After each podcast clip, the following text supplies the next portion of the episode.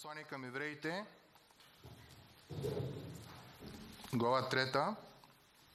Ще прочетем от стих 7 до края на главата.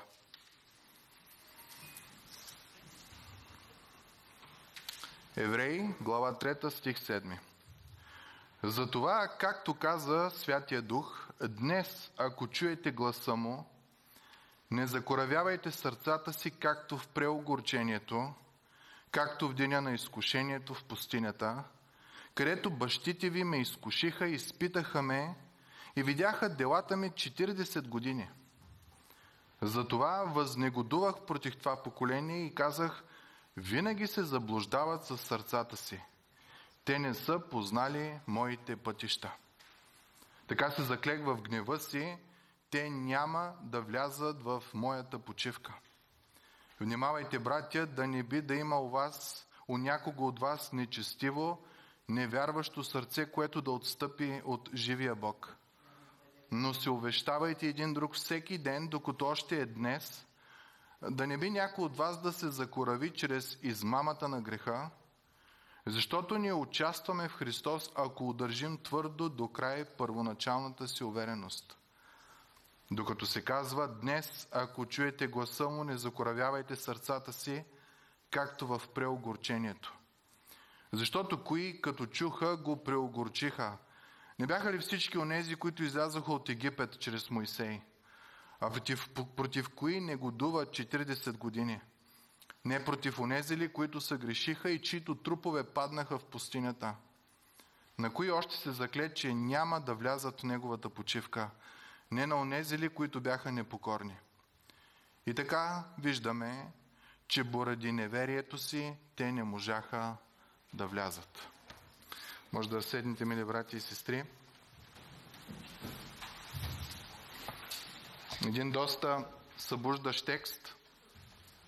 До този момент в трета глава на нас ни се напомни, че нашия Спасител е не само по-велик от ангелите, по-велик от пророците, че той всъщност е в същността си, в естеството си Бог. Напомня ни се, че като него друг няма, той е и Твореца, той, който украсява творението, той, който дава живота си за твоите и моите грехове, но също ни се казва и, че в цялата си тая функция, която той изпълнява, той е верен. На него може на 1 милион процента да се вярва. И автора ни каза в първите 6 стиха на евреи, че той е верен като апостол. И там думата, която той използва, беше с определителен член. Апостолът. Да, имаме апостол Петър, апостол Павел, апостол Йоанн, но Исус е апостолът. И думата е пратеник. Той е единственият, който е слязал от небето към хората. И в тази си функция, като Божий представител на земята, Бог в плът, текста казва, той беше верен. Той не ни скриваше неща, той ни казваше истината, той благославяше, той изцеряваше. Той казваше, елате при мен всички, които се трудите и сте уморени и аз ще ви утеша. Втората функция, която казва до стих 6, казва е, че той е верен като първосвещеник. Ролята на свещеника, на първосвещеника е да възстанови разбитата връзка между човек и Бог.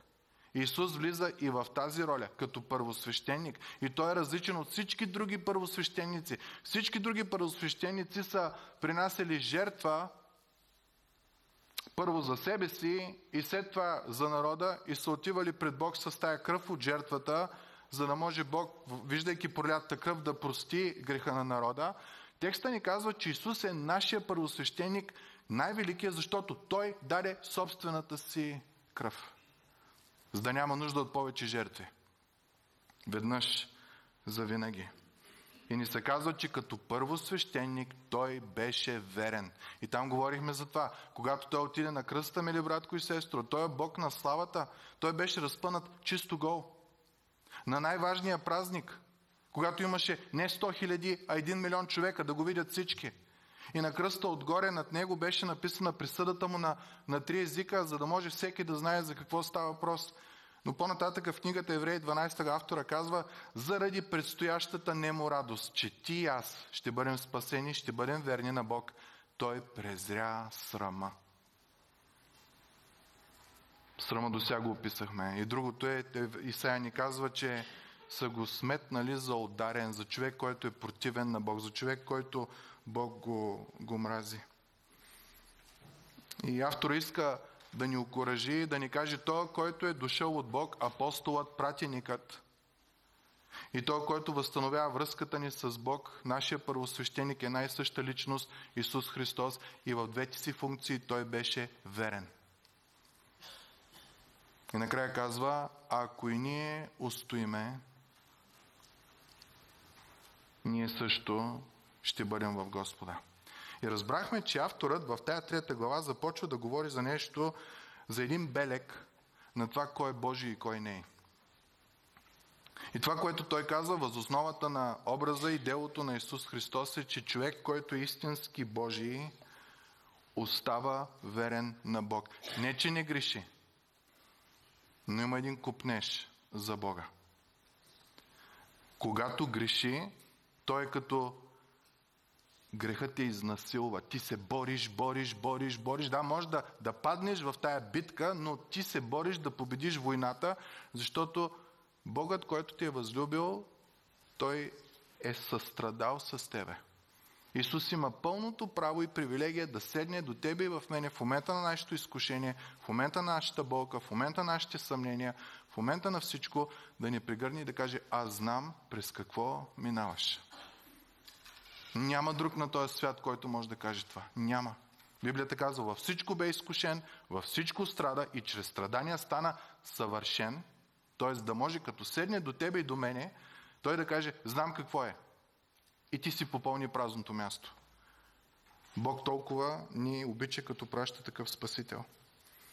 И текста завършваше стих 6. Негов дом сме ние, ако удържим до край дразновението и похвалата на надеждата. Отново говори за устояване, устояване и устояване. И много ресно не казва, Неговия дом ще сме ние, ако удържиме. Текста казва, Негов дом сме ние. Тоест, в момента, в който ти устояваш от вярата, в вярата и държиш за Бога, ти си Негов дом. И това виждаме една от характеристиките на истински повярвалия човек – устояването. През каквото и да минава, той става верен на Бог. Много често в културата, в която живеем, понеже сме станали толкова толерантни, ако видим някой човек и така видим, че начина му на живот не отговаря на, на вярата, за която говори, и обикновено поради толерантност ние си казваме, е, ми то само Бог знае дали вярваш, дали не вярваш, и си го оставяме да си прави каквото си иска. Само, че автора на Евреи днеска ни разказва една история, която е много силна, която казва, да, може би това е така, остави го, той Бог знае, наистина само Бог знае кой е, но той казва, ако се окаже, че е неверен, последствията са ужасяващи. Ако се окаже, че е неверен, последствията са ужасяващи. Четах преди много години една история в една църква в Америка, имало съживление – Изведнъж хората по време на служба започнали да се покайват, започнали да се молят, започнали да, да четат Словото и просто се усещало как всичко е от сърце, не нали, идвам на служба и, и си тръгвам, непроменен. И тая служба продължава втори, трети ден, три дена продължила тая служба нон-стоп. Хората не искали да си тръгват. И накрая на службата излязла Излезли хора отпред, нали, в Америка излизат отпред да покажат, че са приели Исус Христос за Господ и Спасител. И знаете ли кой е бил първия, който излязал? Пастира.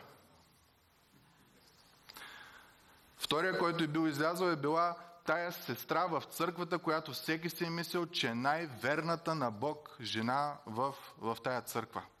И така 50 човека от цялата църква излезли и повечето от тях са били хора за очуда на всички, това беше във вестник споменато, че всъщност са били като стълбовете на вярата в църквата. И при последващи интервюта тия хора са казали, оказва се, че аз съм изпълнявал всичките неща, добри дела и неща, които трябва да правя, но Христос не е бил в сърцето ми. И тази история, която еврей ще ни разкаже, описва горе-долу и такава ситуация. Хора, които са в църква, които претендират, че са християни, които живеят живот на, на християнство, и нали, делата им са такива, правят нещата, обаче автора на еврей казва, има възможност да са лакирани Нали, изгнило дърво, ако го лакираш, то остава изгнило. Може да изглежда добре, ама изгнило. Може да са, както Исус използва една фраза, варосани гробници. Нали, върта е хубаво нещо, бяло нещо, чисто нещо, обаче какво крие? Смърт вътре в гнилота, вътре в, в себе си. И, и може да е, как да го наречем, най-висша форма на актьорско майсторство в църква. И автор на Еврей казва, не трябва да има такива хора. Да ги оставяме да се лъжат, че щом правят определени неща, живота им е песен и Бог ги обича и тези а, неща. Много хора казват, аз съм християнин, кръстил съм се. 2008 година всъщност дойде един човек в църква. Няма да забравя тая случка. След службата излизаме, говорим и той каза, за първ път съм тук, много ми хареса. Викам, супер. Кое викам ви хареса най-много? И той, като ти кажа честно, днеска осъзнах, че аз не съм християнин. До сега съм си мислил, че съм християнин, но днес аз осъзнах, че не съм. И казва, благодаря на Бога, че ми изяви истината. Повече аз този човек не го видях. Дано да е отишъл някъде на църква, но за такъв вид хора говорим които си мислят, правят неща, нали, които трябва да правят. В църква сме тук, идваме на служба, пускаме в диско дарение на хората, сега помощи за Сирия за и, и Турция ще събираме, а, кафе правим. Правим нещата, които са църковни, но сърцето ни, в сърцето ни го няма Бог. И автора на Евреи иска да е уверен, че такива хора няма в църквата, към която пише. Ние днес ще ги наричаме лакирани с религиозност, варосани с религиозност или образно казано една маска слагат. То текст е много важен, защото хората, към които автора пише, са били експерти в Стария Завет. Начина по който той подрежда проповедта, посланието е много сложен.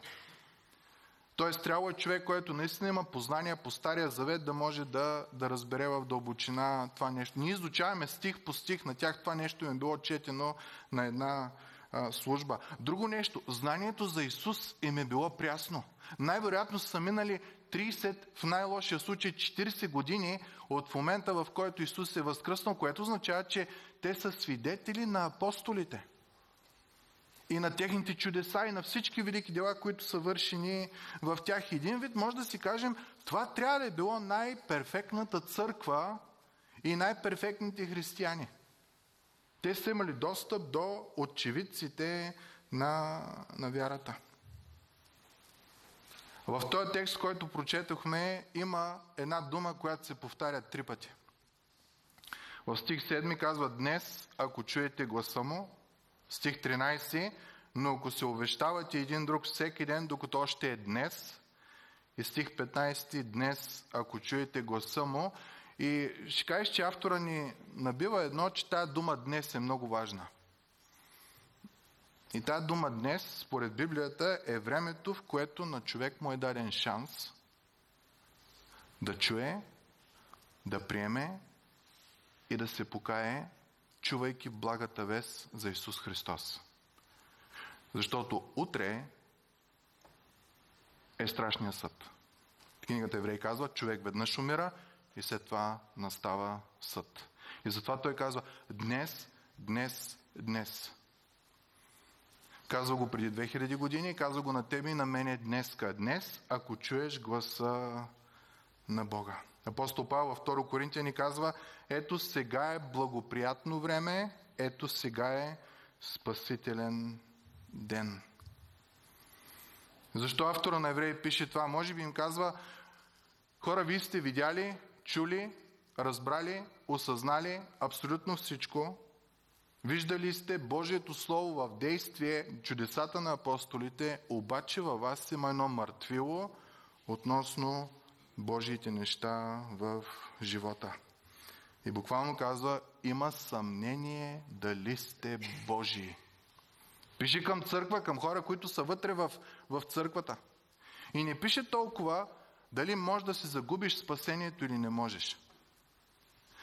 Автор е загрижен за това, че може да си сложил една фасада, една маска, която ти си мислиш, че е истинска, обаче живота ти делата ти, намеренията ти показват, че всъщност не е истинска. По-нататък той ще каже, Божието Слово е остро, по-остро от всеки двостър меч и то пробива плът, кости, мозък, влиза навътре, стига до помислите, дори казва и до намеренията. Не дали си направил добро или зло, а защо си направил доброто нещо. Толкова е педантен Бог в нашия живот. Не само дали правя добро, а защо правя доброто. Нека да обърнем внимание на, на текста. Може ли да кликнеш, извинявай? Трябва да избереш... А... Добре, без текст. Ще го четем на глас. Стих 7, нека да прочетем. Затова казва, както казва Святия Дух, днес, ако чуете гласа му, не закоравявайте сърцата си, както в преогорчението, както в деня на изкушението в пустинята, където бащите ви ме изкушиха, изпитаха ме, видяха делата ми 40 години, затова възнегодувах против това поколение и казах, винаги се заблуждават с сърцата си, те не са познали моите пътища. Така се заклех в гнева си, те няма да влязат в моята почивка. Ето го текста. Историята, която описва автора, се среща в числа, книгата числа, глава 13. Там е момента, където Господ довежда израелския народ до брега на обещаната земя. Цял живот той им се е клел от времето на Авраам и е направил завет с тях, че има земя, която е за тях, която ще бъде велика земя, която ще бъде плодородна земя, там ще бъде място на, на радост, на развитие и на всякакви такива неща. И в този момент те са на брега на обещаната земя. Те я виждат. Изпратили са съгледвачи, които са отишли и са взели материални доказателства, веществени доказателства, да им покажат, че това е велика земя. Наистина земя, в която тикат мляко и мед, казват. И до, до момента, в който Израел стига до този момент, и си припомним какво става. Господ за 6 месеца с 10 напасти срази най-великата империя за онова време – египетската, която бе поробила Божия народ. И те бяха свидетели на тия 10 чудеса, които се случваха. Господ унищожи първородния, с което буквално отряза главата на, на Египет, на фараона първородния. И тогава те, те ги пуснаха. Бог раздели морето пред тях. В днешно време гледам много филми вървят, които се опитват да обяснят, че всъщност то не е било едно море, ами е било една рекичка, като няма всъщност никакви доказателства, всичко е догадки, но е, идеята е, че се опитваме да минимизираме това, което Бог е направил, до момент, който някой ще каже, а, то няма такова нещо, въобще не е станало. Текста ни казва, че ги водише в пустинята и в пустинята, знаете ли какво ядаха? Небесна храна, манна. Не мана, манна. Яраха месо, пъдъци, такова дето няма нещо, което да ги разболее.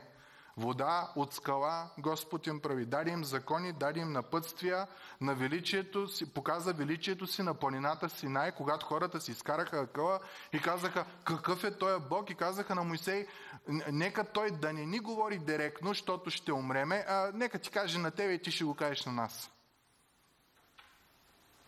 До такава степен Господ изживяваше славата си. В пустинята, в тая пустиня, където са били в днешно време около 50 градуса температурата през деня на жарко слънце, знаете ли Господ как ги пазеше? Облак. Имаше облачен стълб сред пустинята, който вървеше над народа и ги пазеше. А през нощта, когато става студено, идват диви животни. Имаше огнен стълб пред стана, за да може и топлина да дава и да бягат. И знаете ли как са знаели кога да тръгват и да не тръгват? Кога да тръгват на път, кога да събират стана и кога да разполагат стана. Той е огнен и облачен стълб са се вдигали и са сядали. Тоест, всяка една стъпка от пътя Господ е бил с тях. Някои хора казват, те са се лутали в пустинята. Не са се лутали. Господ ги е водил в пустинята. В а, Второзаконие казва, аз ви дадох за 40 години пътуване до пустинята, през което време дрехите ви не увехтяха. Представяте ли си? Магазин втора употреба там не е имало. Обувките на нито от вас не увехтяха на краката му и краката ви не оттекоха. Защо Бог казва, грижа се, грижа се. Всеки ден тия хора са виждали Божиите дела. Искам да ви попитам днеска, вие виждате ли всеки ден Божиите дела във вашия живот? Това слънце, което може да унищожи всичко, всъщност е това, което те събужда рано сутрин и дава живот. И когато застанаха след всички тия неща, които са видяли, застанаха на брега на обещаната земя, виждайки я, пратили хора, шпиони да я разгледат, да, да върнат веществени доказателства.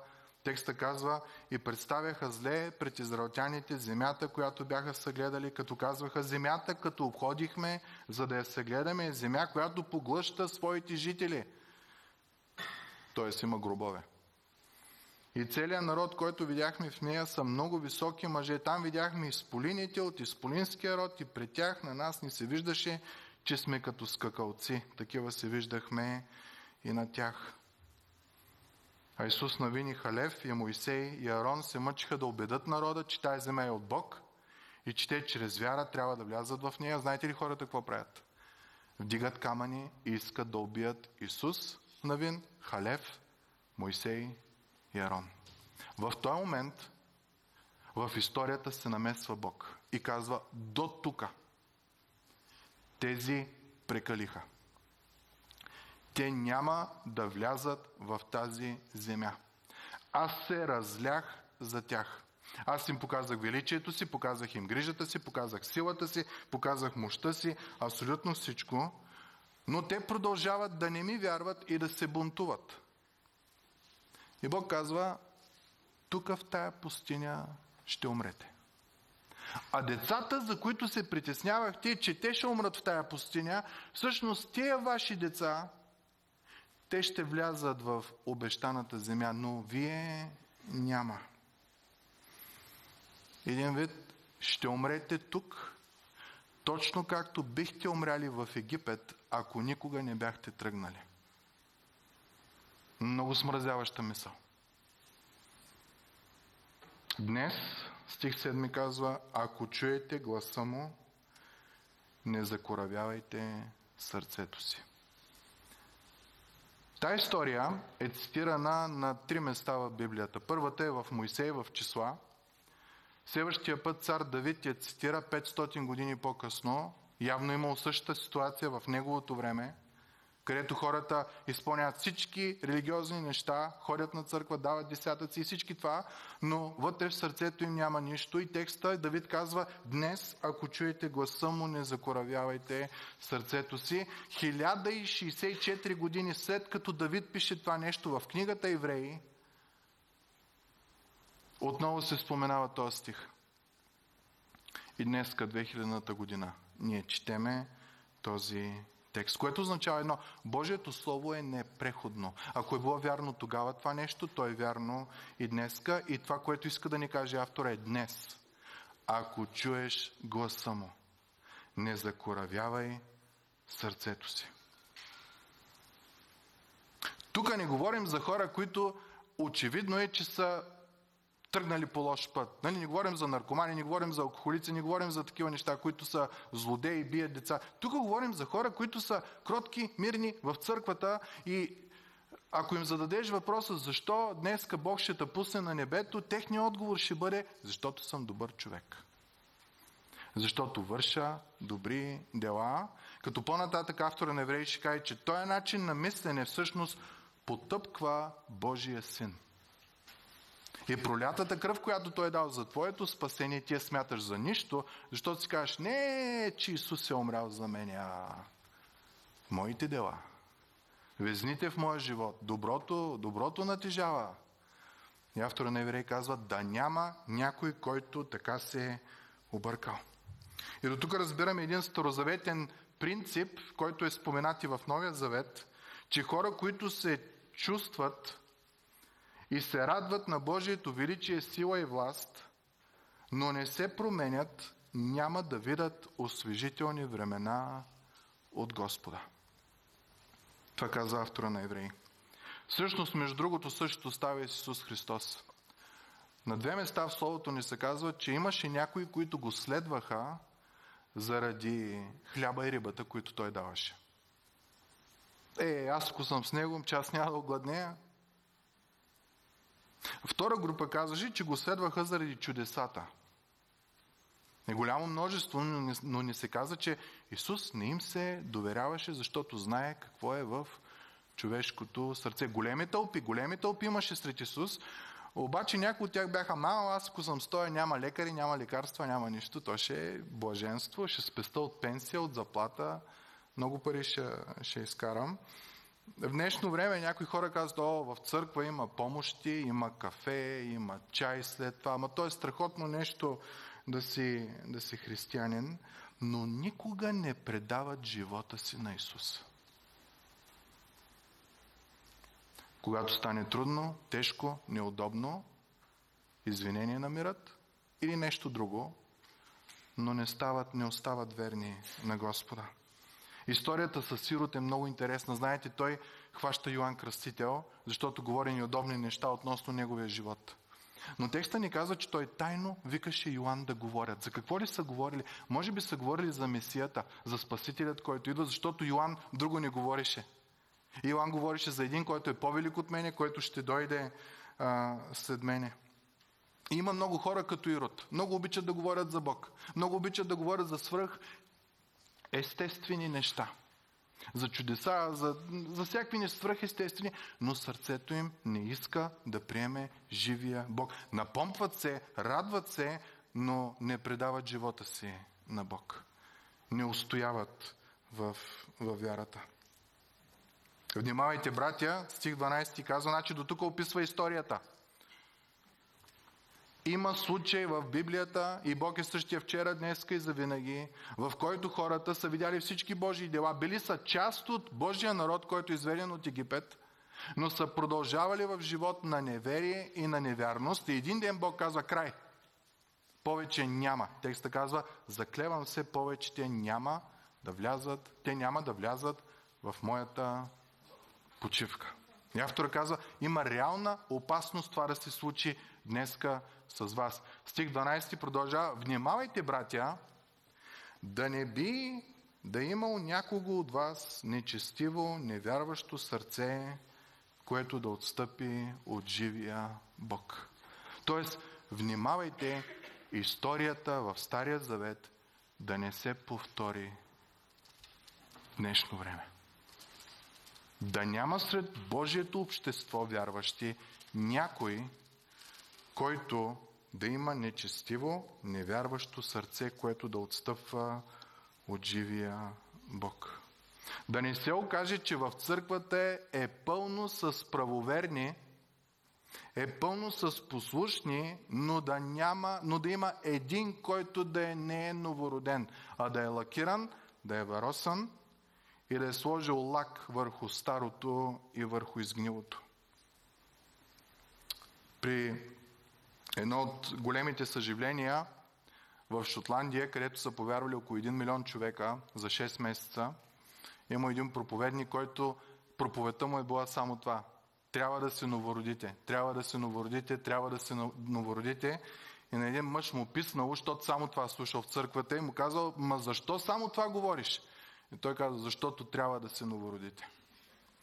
Без да се новородите няма. Всичко е лак, варосване и всякакви такива неща. А, сега темата за ваксините е малко чувствителна, ама нека говорим за старите ваксини. Каква е ролята на вакцината? Вкарват ти малка част от умалмощения вирус в тебе, който после ти дава една защита, тялото ти изгражда антитела, за да може вероятността да се разболееш от болестта, за която си вакциниран, да не се случи. Нали така? Някои от нас са вакцинирани спрямо Бога. Дадена ни е малка доза. Малко така сме се подбудили, възбудили за Господа. Дошли са и ни хубави времена и това.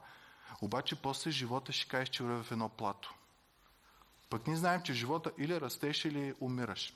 Няма как. Във връзката си с Бога или растеш, или умираш, но ние сме създали една сива економика, сиви такива неща, където трябва платото да е равно и нито на Бог със сърдя, нито на хората със сърдя, на никой нищо е, не правя. Обаче това не е библейски принцип. Да не се окаже, че някои от нас тук са вакцинирани и нищо вече не може да ги докосне от Божията сила, от Божията радост, от Божията прошка и от предупрежденията, които Бог дава. Да не би да се случи да има такъв човек. Внимавайте да не би да има у някого у вас нечестиво, невярващо сърце, което да отстъпи от живия Бог. Отново говорихме, че в нашето общество на толерантност си казваме, ами сега той живее така, остави го. Само Бог знае дали е вярващ или не. Ама Бог е вдъхновил автора на евреи да напише цяла книга относно този начин на мислене и това поведение. Защо Бог не иска никой да бъде загубен? Ако днеска в църква има някой, който си е сложил една фасада на християнство, някой, който е варосан, лакиран, вие може да не го осъзнавате, но делата ви, живота ви, ви го показва. Бог знае тия неща, Бог ги вижда. И автора на Еврей казва, внимавай да не се случи. Видяла Стария завет какво е. Бог не се променя. Давид го потвърди 500 години по-късно. Автора на Евреи го потвърждава. Една история се повтаря три пъти една след друга. И ако осъзнаеш, че не си, не се плаши, а иди при Христа. 17 век е времето на Ренесанса, когато върви това едно а, развитие на наука, развитие на всякакви такива неща, философията, хората започват да се, а, да се съмняват относно истинността на Библията. Тогава се развива масово развитието на така нареченото либерално богословие, където се отрича, че Исус е роден от девица, отрича се, че е бил Божи син и че Библията е била вярна. Един от най-големите хора, които са водили този начин на мислене е бил Имануел Кант. Сигурно сте го чували, ако сте учили а, философия. Той отрича истинността на Библията и полага основата на агностицизма. Агностицизма е вярване, че абе има някъде истина, ама никой не знае каква е. Зато и кой каквото му харесва, това да си хване. Той е бил християнин, преподаващ в Християнски университет по философия. Бил е в църквата, но имал неверие спрямо Бога. Отричал е девственото раждане на Спасителя, отричал е а, божествеността му и достоверността на Библията. В днешно време има един учен в Америка, Барт Ерман се казва, който едно време е бил златното момче на старогръцки език. Учил е преди от най-големите професори Брус Мецкер – но в даден момент, при една криза в неговия живот, той започва да се съмнява за всичко и почва да търси подвола теле и пише книги след книги след книги и накрая той сам признава, аз съм агностик. Накрая стигнах, че нищо не знам. И всъщност живота му е доста тъжен, ако се види биографията му. Та, има ги и тия неща днеска. Той изказва, аз съм агностик, както Емануел Кант. И, и създава едно съмнение, съмнение и съмнение. Накрая се оказва, че много можеш да знаеш за Бог, Ама много, аз ви казвам, повечето от коментарите, които използвам за да се подготвям за проповеди относно старогръцки, еврейски, са писани от хора, които не са християни, но са невероятни учени. Знаят Словото, знаят го, но Бог го няма в тях. Теорията на перфектно ще ти я кажат, но не знаят как да живеят това, това нещо. И текста казва, внимавай, да не се лакираш с религиозност да не се варосаш с религиозност, да не вземеш да направиш някакво християнско актьорство, майсторство в живота ти. Защото Бог ще влезе вътре чрез Словото си и ще проникне до всяка една част, дори помислите и намеренията си. Възможно ли е да има днеска хора в църквата в България, които са лакирани, варосани? Автора на Еврей каза, да, възможно е. Може би вие познавате такива. По-нататък той ще ни каже какво да правим с тях. Но искам да обърнем внимание, защо трябва да внимаваме. Чуйте отново стих 12. Внимавайте, братя, да не би да има у вас някого, у някого от вас нечестиво, невярващо сърце, което да отстъпи не от доктрината, не от догмата, не от националността или там религиозна принадлежност, а от живия Бог. Тая дума се използва 28 пъти в Библията и всеки път, като я четете, трябва да знаете, че много заряд е вложено в нея. В този случай, до този момент, възоснова на първа, втора и трета глава, което сме научили, когато казва живия Бог, ние разбираме няколко неща. Ще застанем пред една личност, която толкова мрази греха, че няма проблем да изхвърли ангели от своето си присъствие. Няма проблем да изхвърли човека от Едемската градина и няма проблем да даде своя собствен син като умилостивителна жертва, за да поеме Божия гняв върху себе си. Това казва автора на Евреи. Не е, че ще разберат. Не е, че ще те хванат. Не е, че а, няма да си изцерен или ще, ще куца живота ти, като дориш. Няма да имаш радост Господ. Те ще ги имат тия работи. Но автора казва, проблема е, че ти един ден ще отговаряш пред живия Бог и той няма да пита за доктрина, за догма, за принадлежност, за такива работи. Няма да пита колко си пуснал в дискуса. Няма, няма, няма. Той е Бог, който мрази греха. Как ще застанеш пред Него, ако си завършил актьорско майсторство в църквата? Библията е много ясна относно тези неща. Да не би да има у някого у вас нечестиво, невявращо сърце, което да отстъпи от живия Бог. До тук той го казва, че има вероятност да има, защото начина на живот на евреите, ние виждаме начина им на живот, дори стига до момент, където те си казват, ама аз се върна към стария си начин на живот. Тук много бой ядах. Много труден този живот.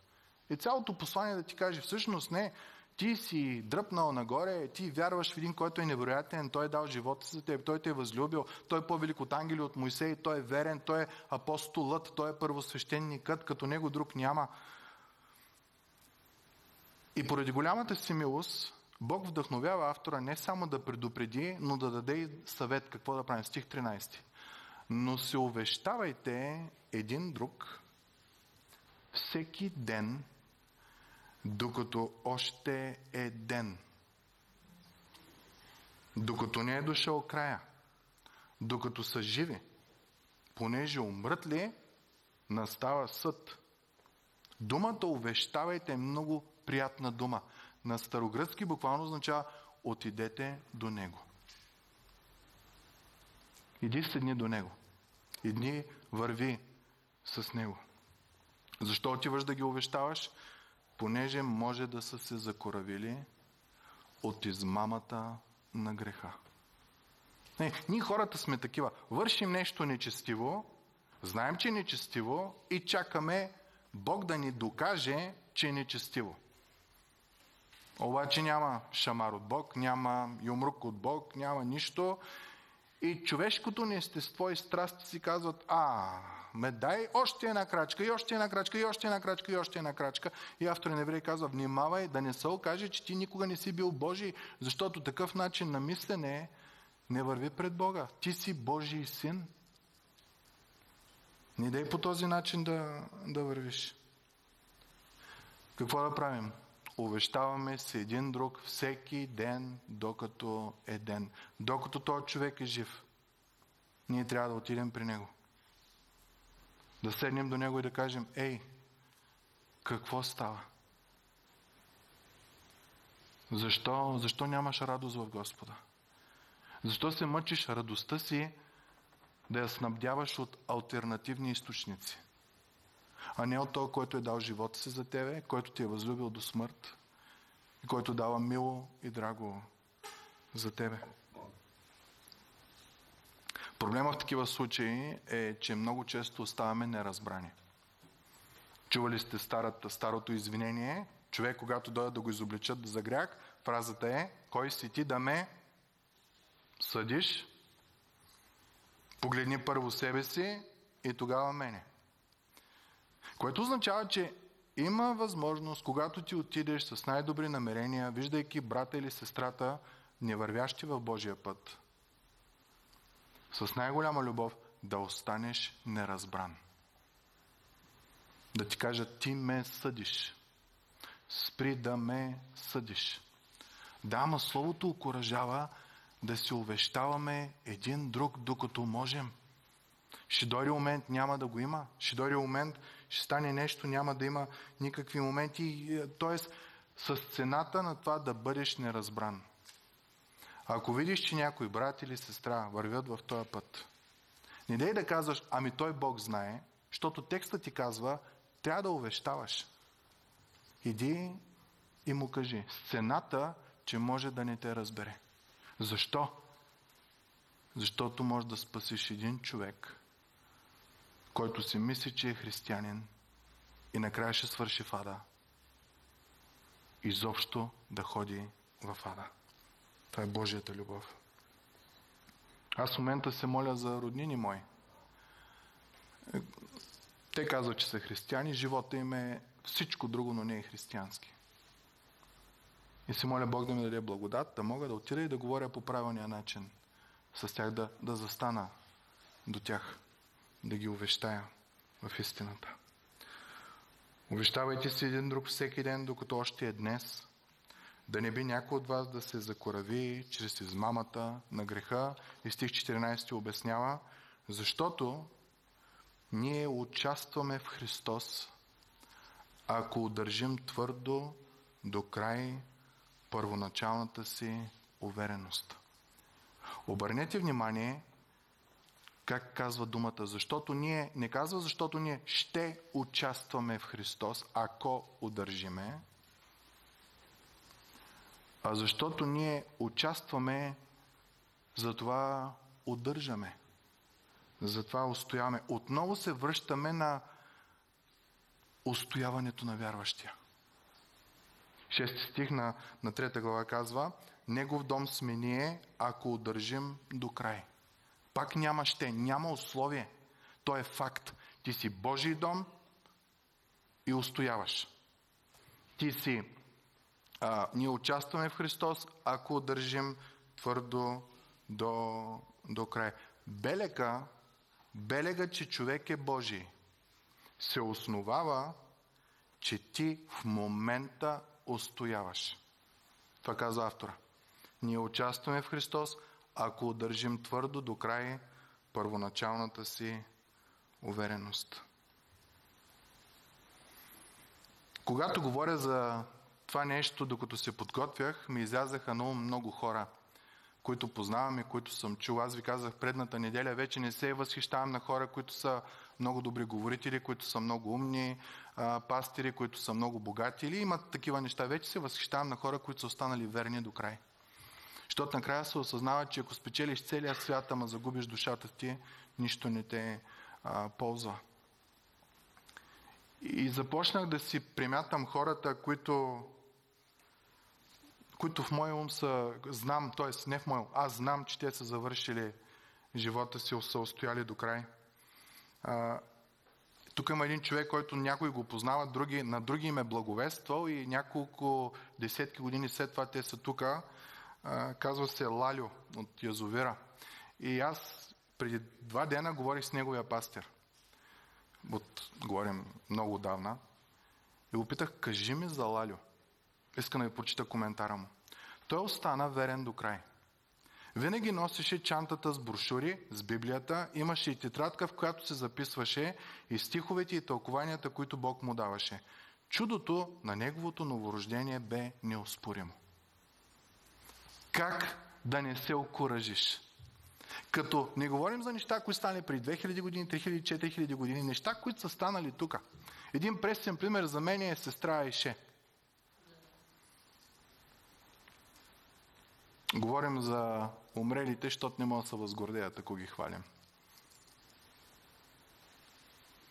Тя изпълни Божието намерение за нейното поколение и се пребра.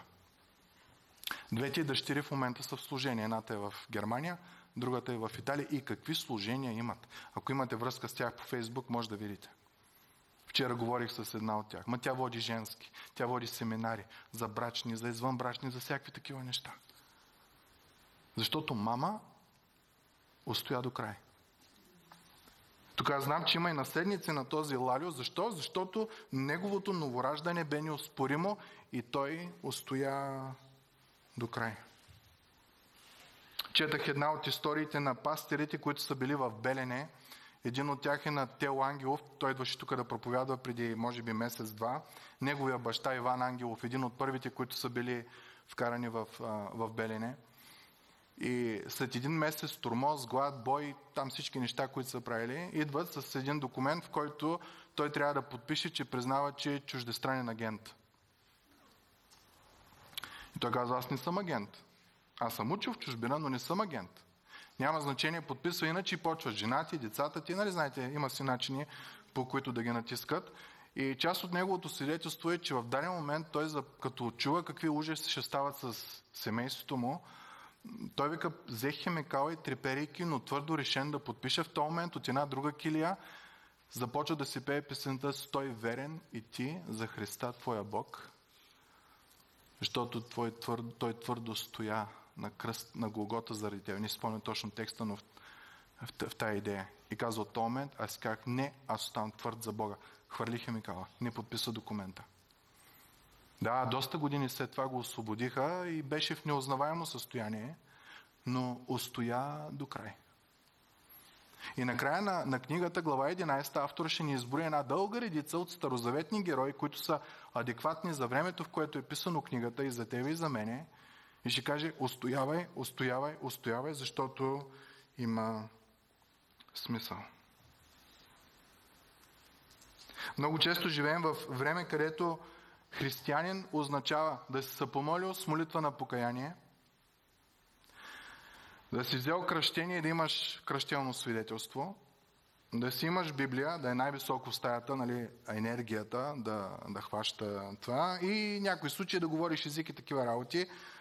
Но според Библията доказателството е да си новороден. Ти си нов човек. Старото премина, всичко стана ново. Ти не можеш да се върнеш вече към стария начин на живот. Нещо в тебе е убито от Бог и ти е даден нов живот отново от Бог.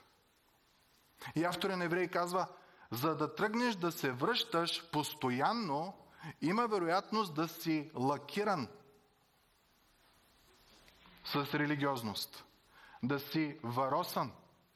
Затова казва, внимавайте, братя, да не би да има някой. И ако има, увещавайте такъв. Докато е ден, докато има шанс, докато има време. И как разбираме кои са външните белези на тия, които са вярващи? Мнения път го говорихме. Те са три белега. Първото е правоверие. Осъзнаваш кой е Исус, кой е Божия син, коя е Светата Троица, какво е направила, как се грижи за нас, тия неща и ти твърдо държиш тая вяра, защото спасение извън Христа няма. Второто е променен живот. Няма как да останеш същия, ако Богът на този свят, който е огън поглъщащ, който в него сме повече от победители, да останеш същия човек. И третото е устояването. Автора казва да удържиме до край. Стих 6, ако удържим до край. Стих 14, ако удържим твърдо до край. И останалата част от текста автора задава три риторични въпроса. За да могат хората, на които пише и разбира се на нас днеска, да разберем за какво става въпрос, да не би да, да си имаме някакви други разбирания относно тия неща. Защото кои като чуха го преогорчиха.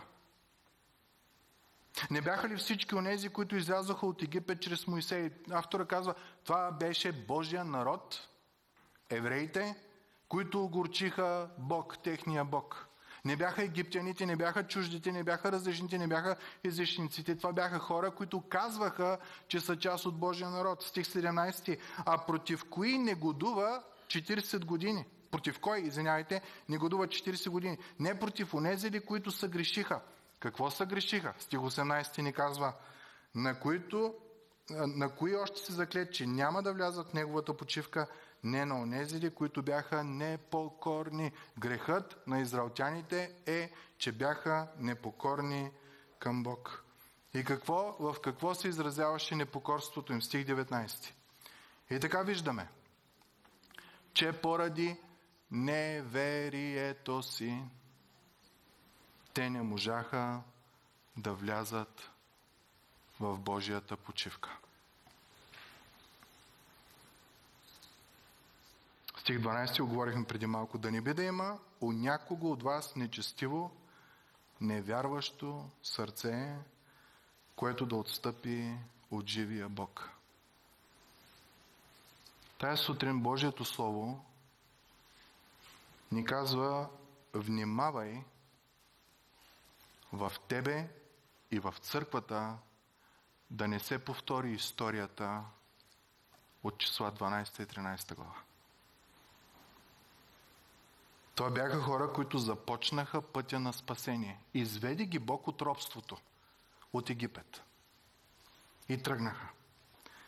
Бяха докарани до брега на обещаната земя. Една крачка и са там, където трябва да бъдат. Но когато трябваше да се доверят на Бог сред трудностите, сред изпитанията и да влязат в земята, където има гиганти, които ние сме като скакалци пред тях и те пред нас са като изполини и че там умират хора и такива работи, те проявиха неверие, което автоматично води до непокорство. Стигнаха на една ръка разстояние, но не влязоха. И умряха така, както биха умрели, ако се останат в Египет. Без Божието обещание. Видяли свидетели на чудните, уникални Божии дела. Внимавайте да не би да има у някого от вас нечестиво, невярващо сърце, което да отстъпи от живия Бог. Внимавайте днес в църква да няма някой, който да е на прага на живота с Бога и поради неверие и непокорство да остане там. И да се умре както би умрял, ако изобщо не би познавал Господа. Тая сутрин този текст би трябвало да ни ожили малко. Да изследваме себе си. И ако знаем брати и сестри, които са в такова състояние, текста казва да отидем до тях, да ги увещаем. Защото Бог не иска никой да погине, а всички да достигнат до покаяние и до спасение. При християнството относно спасението толерантност няма. Не мога аз да оставя човек, който е брат, който а, е в църква, да го оставя да върви в неправилния път. И много често някои казват, ами аз виждаме тая сестра, ще звъна на пастира да говори с нея. Не, Бог твоите очи е отговорил. Твоето сърце е прокървяло за това нещо. Моли са, иди говори с този човек. С брат, сестра, с какво? Иди говори, кажи им, ей, какво става, бе? Защо нямаш радост, Господа? На църква не идваш. Сърцето ти пели за Господа. Имаш и насладата от Господа. Давид казва, зарадвах се, когато извинявайте, зарадвах се, когато ме рекоха да отида в дома Господен. И казва, защото там Бог е заповядал благословението, живота вечен. Има ли тая радост в тебе да дойдеш Божието присъствие? Ако знаеш някой, който няма, който нещо е станало, иди, иди до него, увещай го. Защо? Защото той ти е брат Господа. Дали е фалшив християнин или истински, нас това не на интересува. Това Бог се занимава. Но автора казва, ако тръгне да показва начин на живот, който може би показва, че е фалшив, лакиран, варосан, християнско актьорско майсторство, ма не го осъзнава, иди до него. Иди до него. Иди до него. Господа ни благослови, брати и сестри. Нека наистина при сърце да приемем това слово и да благовестваме и да изследваме себе си, разбира се. Да не би ние да сме тия актьори. Нека се помолим. Отче святи и праведни, толкова ти благодарим за това слово, което и окоръжава, и изобличава. И ние знаем, Боже, че то е написано от Бог, който е любов. От Бог, който обича, както баща люби.